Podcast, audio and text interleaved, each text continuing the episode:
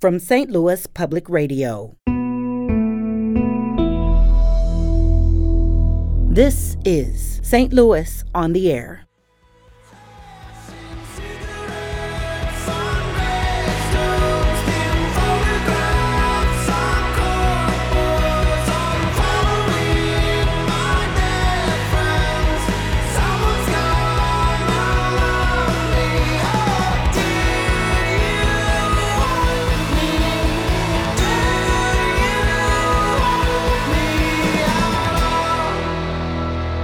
I'm Sarah Fenske. The band Foxing has cultivated fans around the world with artful indie rock. It's impossible not to like these tracks.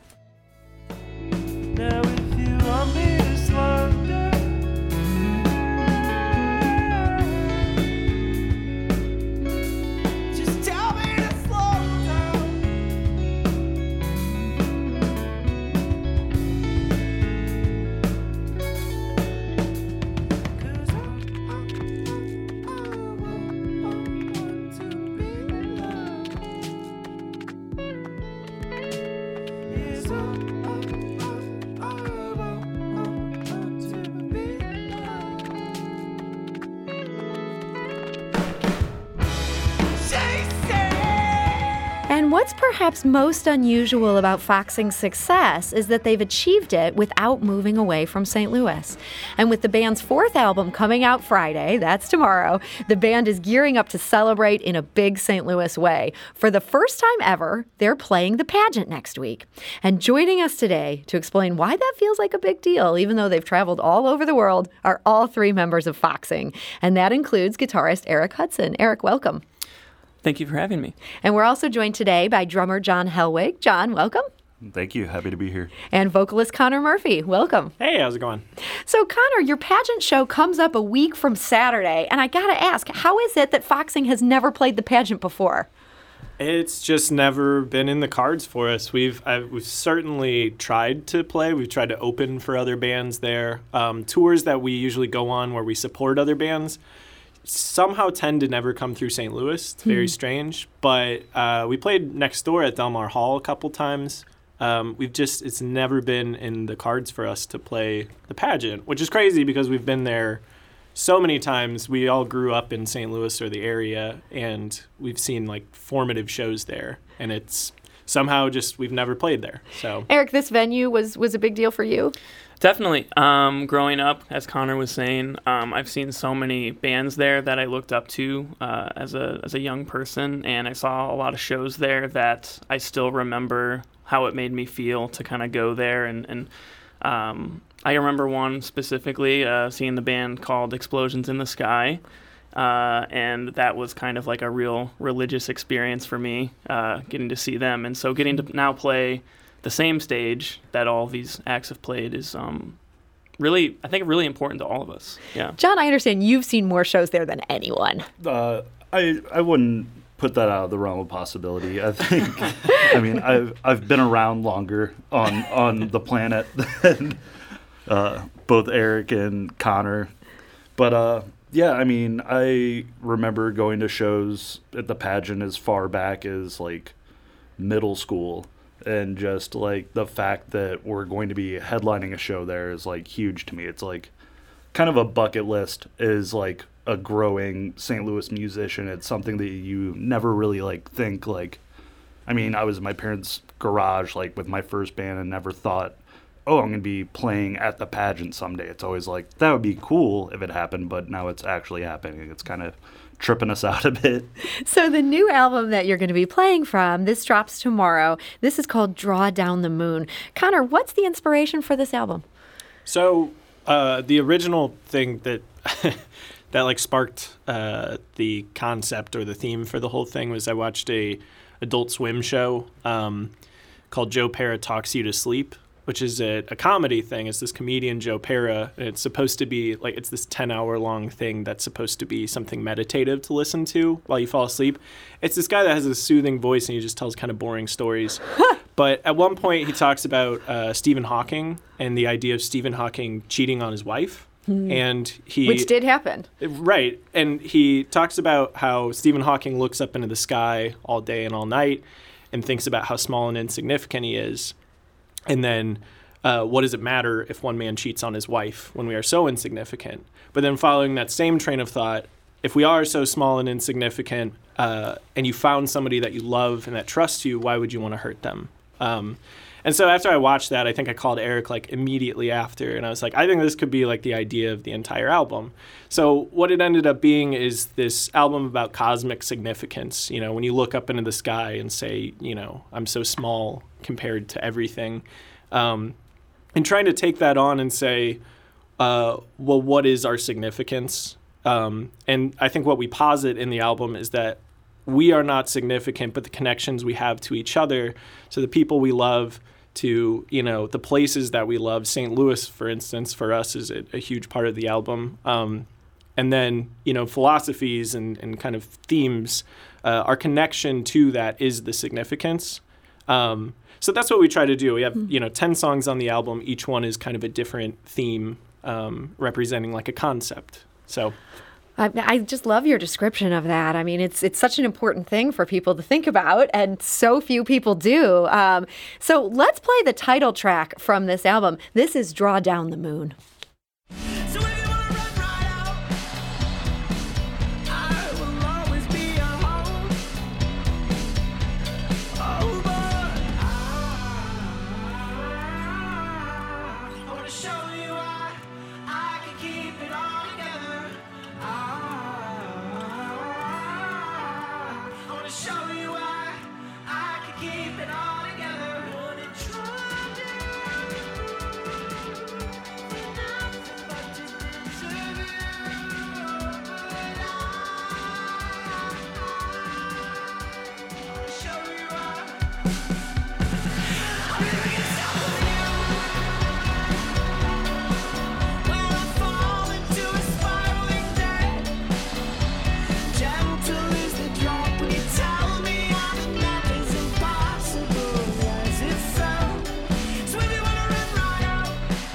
And that is Draw Down the Moon from the band Foxing. All three members of the band are here with us today in studio. It's really exciting. This is just a beautiful song, and, and the tracks I've been able to hear on this album are, are so beautiful. There's a lyric from this.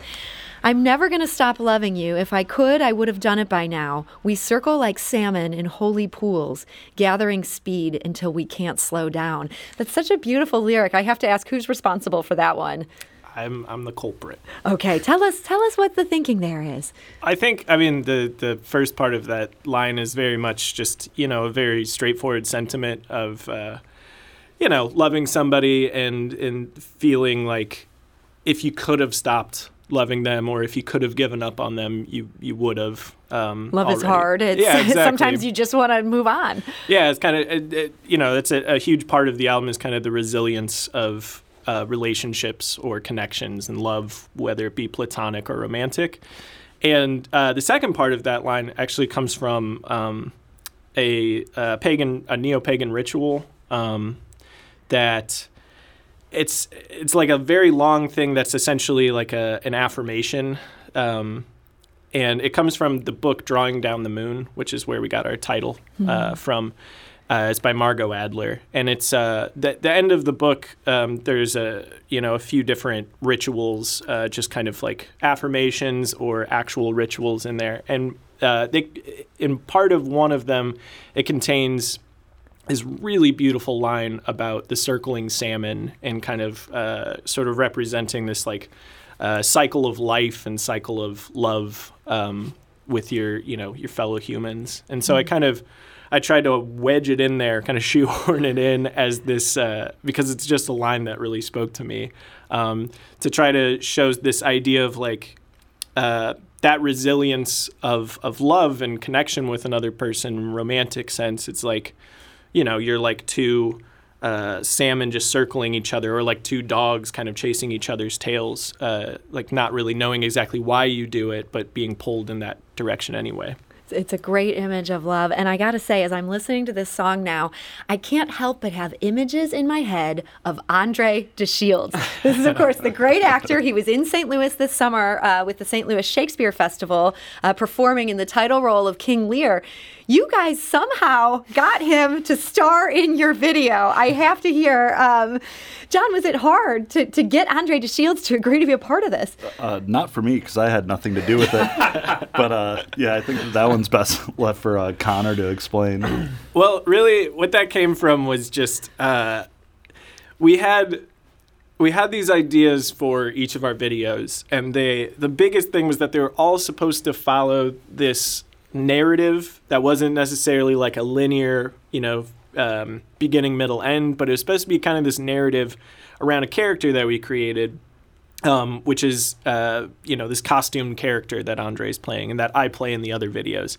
Anyway, we were trying to figure out the best kind of setting and uh, production for the title track that we just listened to. Um, and I got this idea in my head that I think it would be really cool if uh, we worked with a stage production of some sort. And I didn't have uh, Shakespeare in the Park Festival in mind. I didn't have Andre in mind, but I was just kind of, uh, you know, putzing around with the idea of what if, uh, you know, we kind of had this meta narrative of like the stage is here, but also we break the stage. Um, and so at first I was calling around to people. I, Eric and I went to Webster University, so I was calling around to people to see like, hey, could the conservatory do something like this? And then on the side, I just like, was like, eh, I'll just shoot my shot. I just uh, emailed just a kind of like a hello at Shakespeare in the Park Festival, and Colin O'Brien, who uh, I don't know his exact role in the festival, but um, essentially like a, a, a, a higher up. Yeah. uh, just so happened to also be somebody that booked shows in St. Louis for a long time. So, of course, he knows about foxing. Exactly. So he got back to me immediately and said, like, I want to make this happen. This sounds great. And he was the one that actually brought up, uh, you know, this is going to be King Lear, which is great because it's like, oh, we can pull all these connections between the song and King Lear and our album concept. Uh, and then he said, also, Andre De Shields is going to be uh, the lead in this, and uh, I think we could get him to do this because he's really cool. And I was just like, all right, well, I don't think that's going to happen, but great. Uh, he got back so quickly though and said like, love the song, love the idea, I want to be in your video, and seriously, across the board, he was. I mean, these two probably. He was awesome. He, he was not a diva. Not at No. all. No, I mean he he definitely took it very seriously and it's like so in between shots, you know, he'd be kind of mouthing words or like practicing what he was doing. So we'd have to like there's a couple times where we were like uh we were like uh okay, you ready, Andre? And he just wouldn't say anything cuz he was like just working on stuff. We're like, oh, He was okay. in his moment. Exactly, Right. exactly. But but no, I mean, he was he was really great to work with and he even specifically said at one point that he like felt like he could use it to brag to his other kind of Broadway friends. Like he's like, I'm the first one who's in a music video. This is so cool. Yeah. Yeah. So That's amazing that he had that perspective. I mean, Yeah. this is a guy who's won a Tony and a Emmy and a what's all the anyway a Grammy and he's a huge deal. He's got a lifetime achievement awards. It, the, the thing about Andre is that he carries himself as somebody who demands respect, and he carries himself in, in a way that I've never encountered with anybody I've ever met. Like, and it's because I've never met somebody that's like an Oscar away from an EGOT. You know, like Yeah. he is, and he's been working in Broadway for 55 years. He is just a force of nature, uh, but at the same time, he has so much respect for everybody around him. There was a, before we shot the thing, uh, he and I had like a two-hour conversation in his trailer. And I should mention, this was your directorial debut. Is that right? Sort of. I, I co-directed this and the other two videos with uh, two other people, Hayden Molinarolo and Dylan Schnitker. So you're directing Andre De Shields. Yeah, I w- that I that was my biggest uh, job in it was to coordinate with him, which is very intimidating. But having that two-hour conversation with him actually provided so much context because at one point I think the I, I called Eric afterwards. I was like, I think he might have just changed my life. I don't know. Uh, but it, at one point, I kept saying things like, um, and we'd like you to wear this costume, but only if you want to. You don't have to. You can wear whatever you want. And he would say, What do you want me to wear? And I would be like, Oh, I guess I want you to do this. And I would do I would keep asking those questions, saying, like, unless you have a better idea. And he finally just cut me off and was just like, You I am a tool for you to use in this video. Uh, you are the creator. I am an actor. This is an actor's role. And he kind of just put it all in perspective in this way that was like, yes, like we are making the thing, you are a part of it. We keep holding you up to this regard of like, we need to tiptoe around you, but we really don't.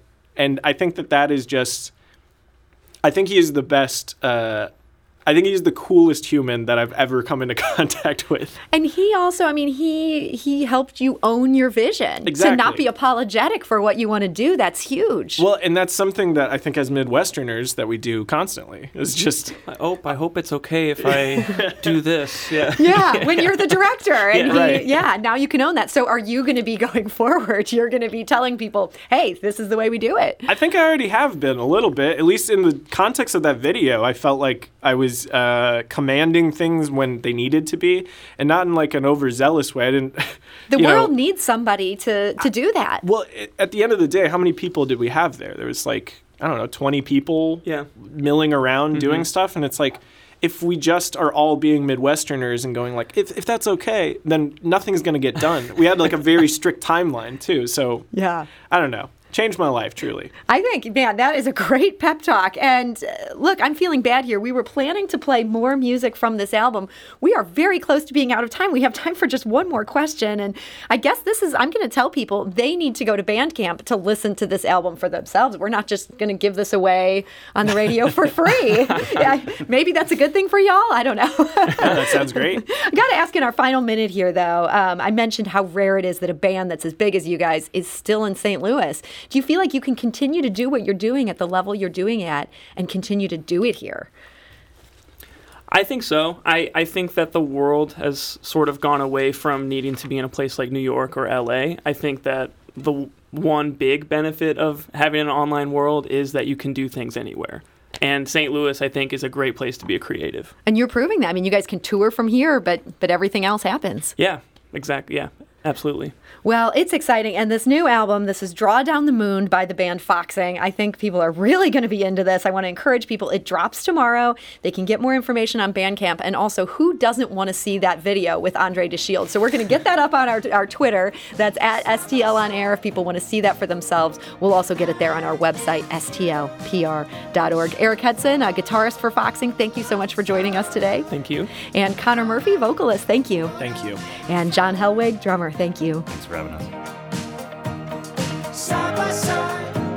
Go down there together. St. Louis on the Air is a production of St. Louis Public Radio. Understanding starts here.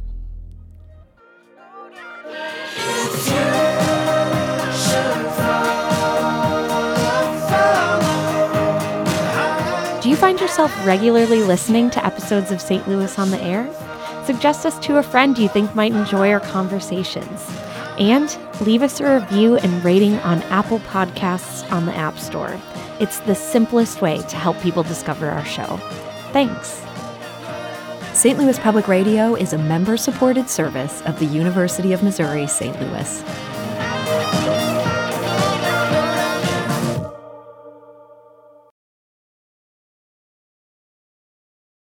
Support comes from Missouri Forest Products Association, committed to sustainable and sound conservation of the state's forests, which support more than 41,000 Missouri jobs, resulting in a $10 billion industry. ChooseWood.com.